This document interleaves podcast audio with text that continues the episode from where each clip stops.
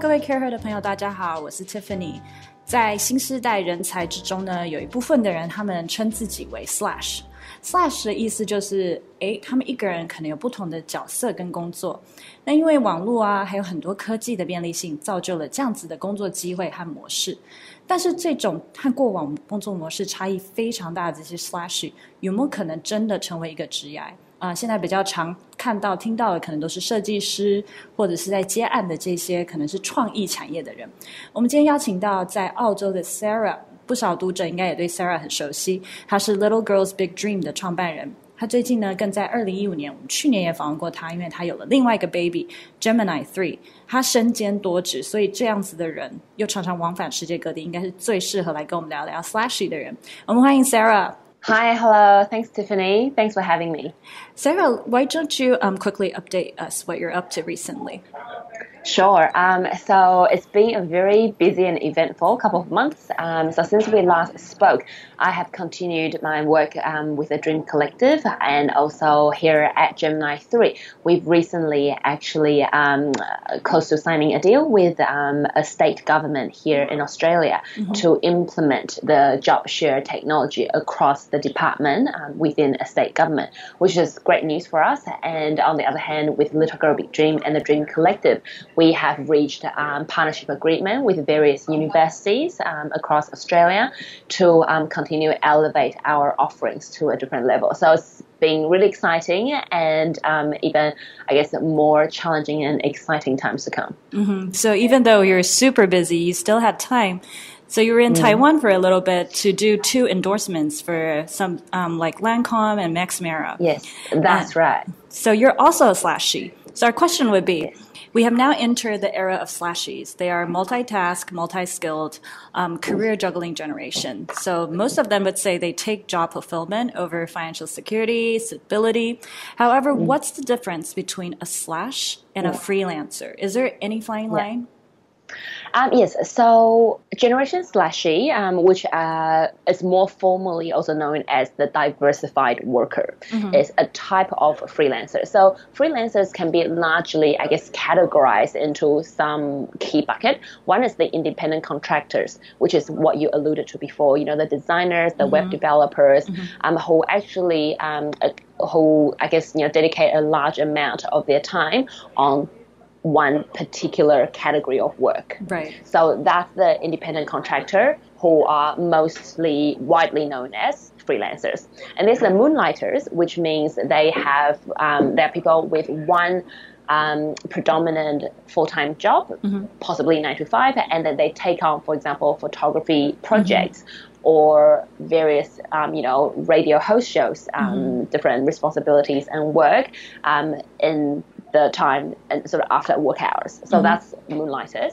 And Generation Slash, which um, is a growing segment, which is what we call more formally the diversified workers, means they actually juggle different professions at the mm-hmm. same time. Mm-hmm. So it's not necessarily about sticking with one profession, it's that they actually expand beyond just one field of mm-hmm. expertise.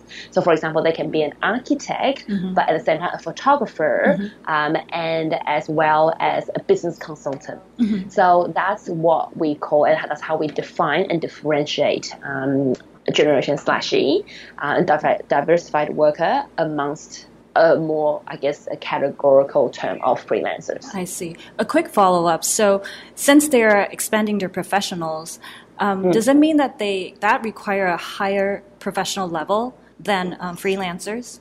Yes, absolutely. And also a more um, sophisticated level of mm-hmm. expertise. Mm-hmm. So, because very often those people are operating quite independently and right. quite autonomously, right. which means you are the point of ex- escalation. Right, so not only that you need to have uh, a certain level of expected expertise, you also need to have the level of business acumen to manage yourself exactly. as a business.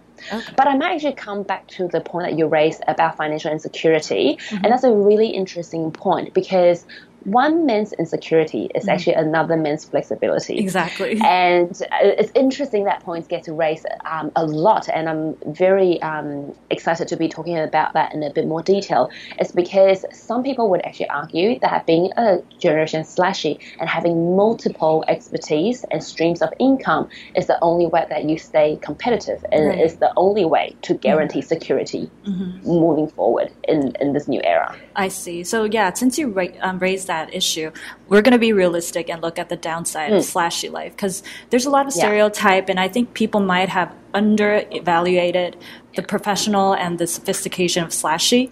Um, so slashies take a lot of opportunities here and there, and they're used to overwork and following like. Um, Yeah. The pipe dream that we often say yes to opportunities that, and that Yes. may that may lead them to underpay and sometimes not getting paid at all. So Yeah. Like you said, how do we avoid that? And more importantly, make these opportunities actually viable income streams?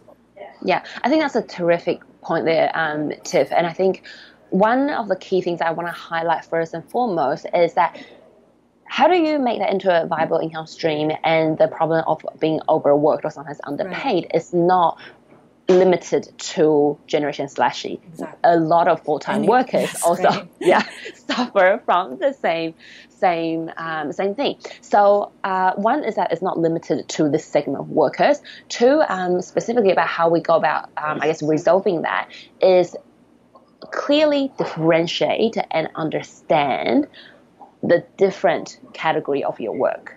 Are they for passion? Are they for profit? Are they for purpose? Right. And start with that clarity in mind. If you know that, you know, for example, this um, photography um, job that or freelancing project that you're taking on is really for passion only and is not a profitable income stream just yet, then what you need to actually think about is how you manage your time that is reflective of whether this job being a passion project mm-hmm. or a profit profitable income stream. But I think time management is the key thing that mo- most slashies need to be aware of. You need to mm-hmm. prioritize your project, your tasks in accordance to the role that they play, which mm-hmm. is it income generating or fulfillment of certain purposes. And also make sure that you actually back up and have enough self belief. That's the other thing that I find because a lot of um, slashies, they work quite flexibility, and because many of them actually work as a result of following their passion or fulfilling a purpose.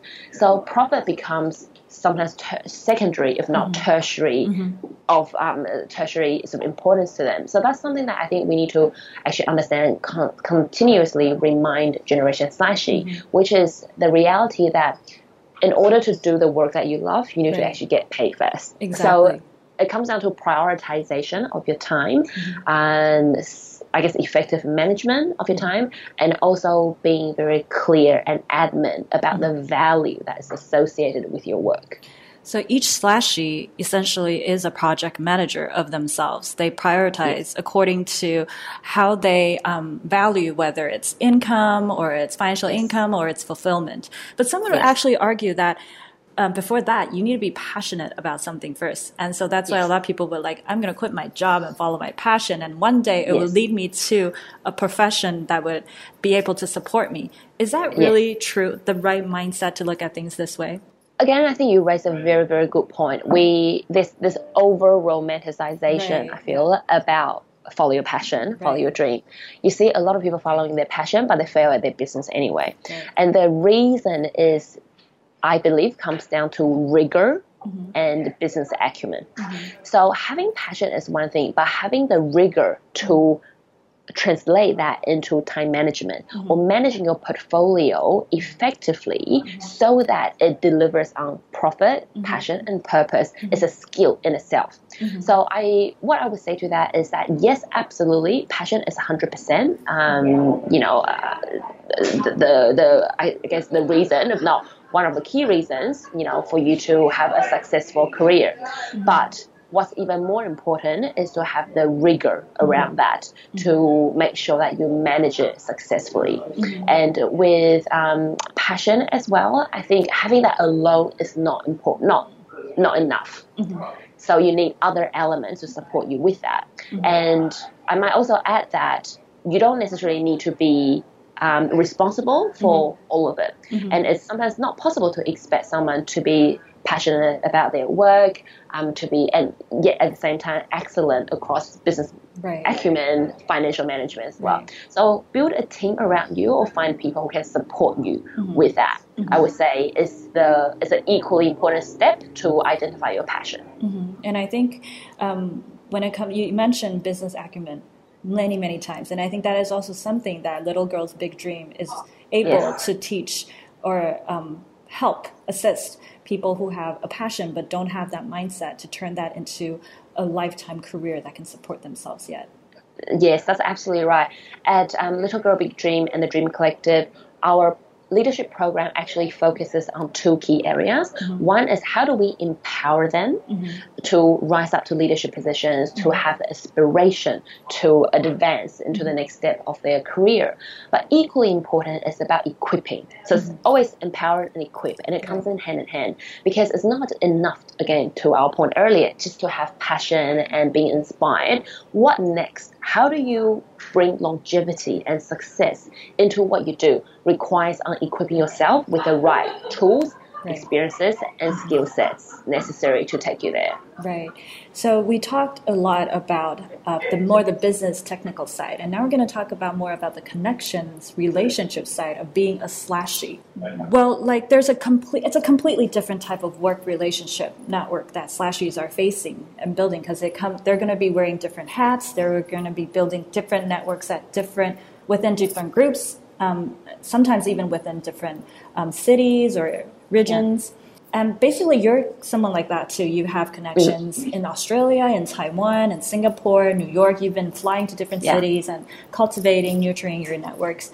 What is the mindset that one has to have if you're a slashie? It would be so different from being in corporate when networks just come to you um, organically, and because this is something that you need to go out there and build it yourself. So, what is the mindset that one has to have?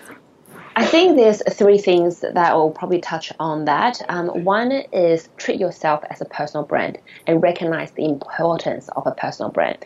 And what that means is that you are now representing your own your your own business. And sometimes I think we don't take we are not strategic enough. We think you know we step out and we just who we are. Mm-hmm. Um, whilst having that level of authenticity is very important, you need to carefully and strategically and intentionally build and cultivate the kind of personal brand you want to project. Right. So very often we hear people talk about, you know, it's not about what you do, it's about who you know. Mm-hmm. Um, I would go one step further and say it's not really about who you know either. It's who you are known as mm-hmm. to those people. Mm-hmm. And how to cultivate that is mm-hmm. through building a successful personal brand. Mm-hmm. So I have a, a sort of um, what I call the PIE theory, mm-hmm. which I think is very important for all generation slashies to be aware of, mm-hmm. which is um, PIE, mm-hmm. performance, image, exposure, and mm-hmm. in that order. Mm-hmm. So once you've got a strong track record of performance, mm-hmm. you need to think about what's the image that you're trying to build. And once you've got a successful image, you make sure that you build meaningful and strategic exposure around that. Mm-hmm. So I think that's the mindset you need to have. You need to approach whenever you put yourself out there. You always need to have the mindset that you're actually managing a brand. Mm-hmm. But a second very important point I would think is actually a heightened level of sensitivity, right. and that sensitivity speaks to the fact that opportunities are everywhere. You are representing yourself anywhere, anytime. Mm-hmm.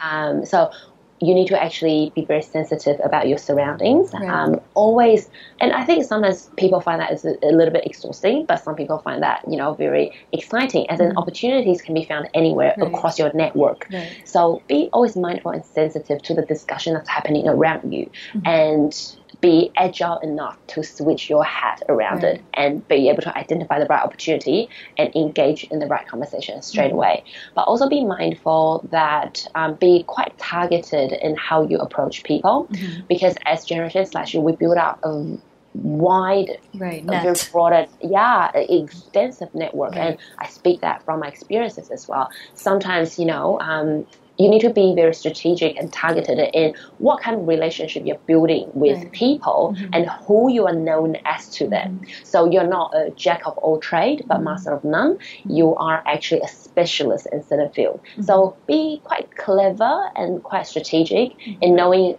what is the other other person looking for.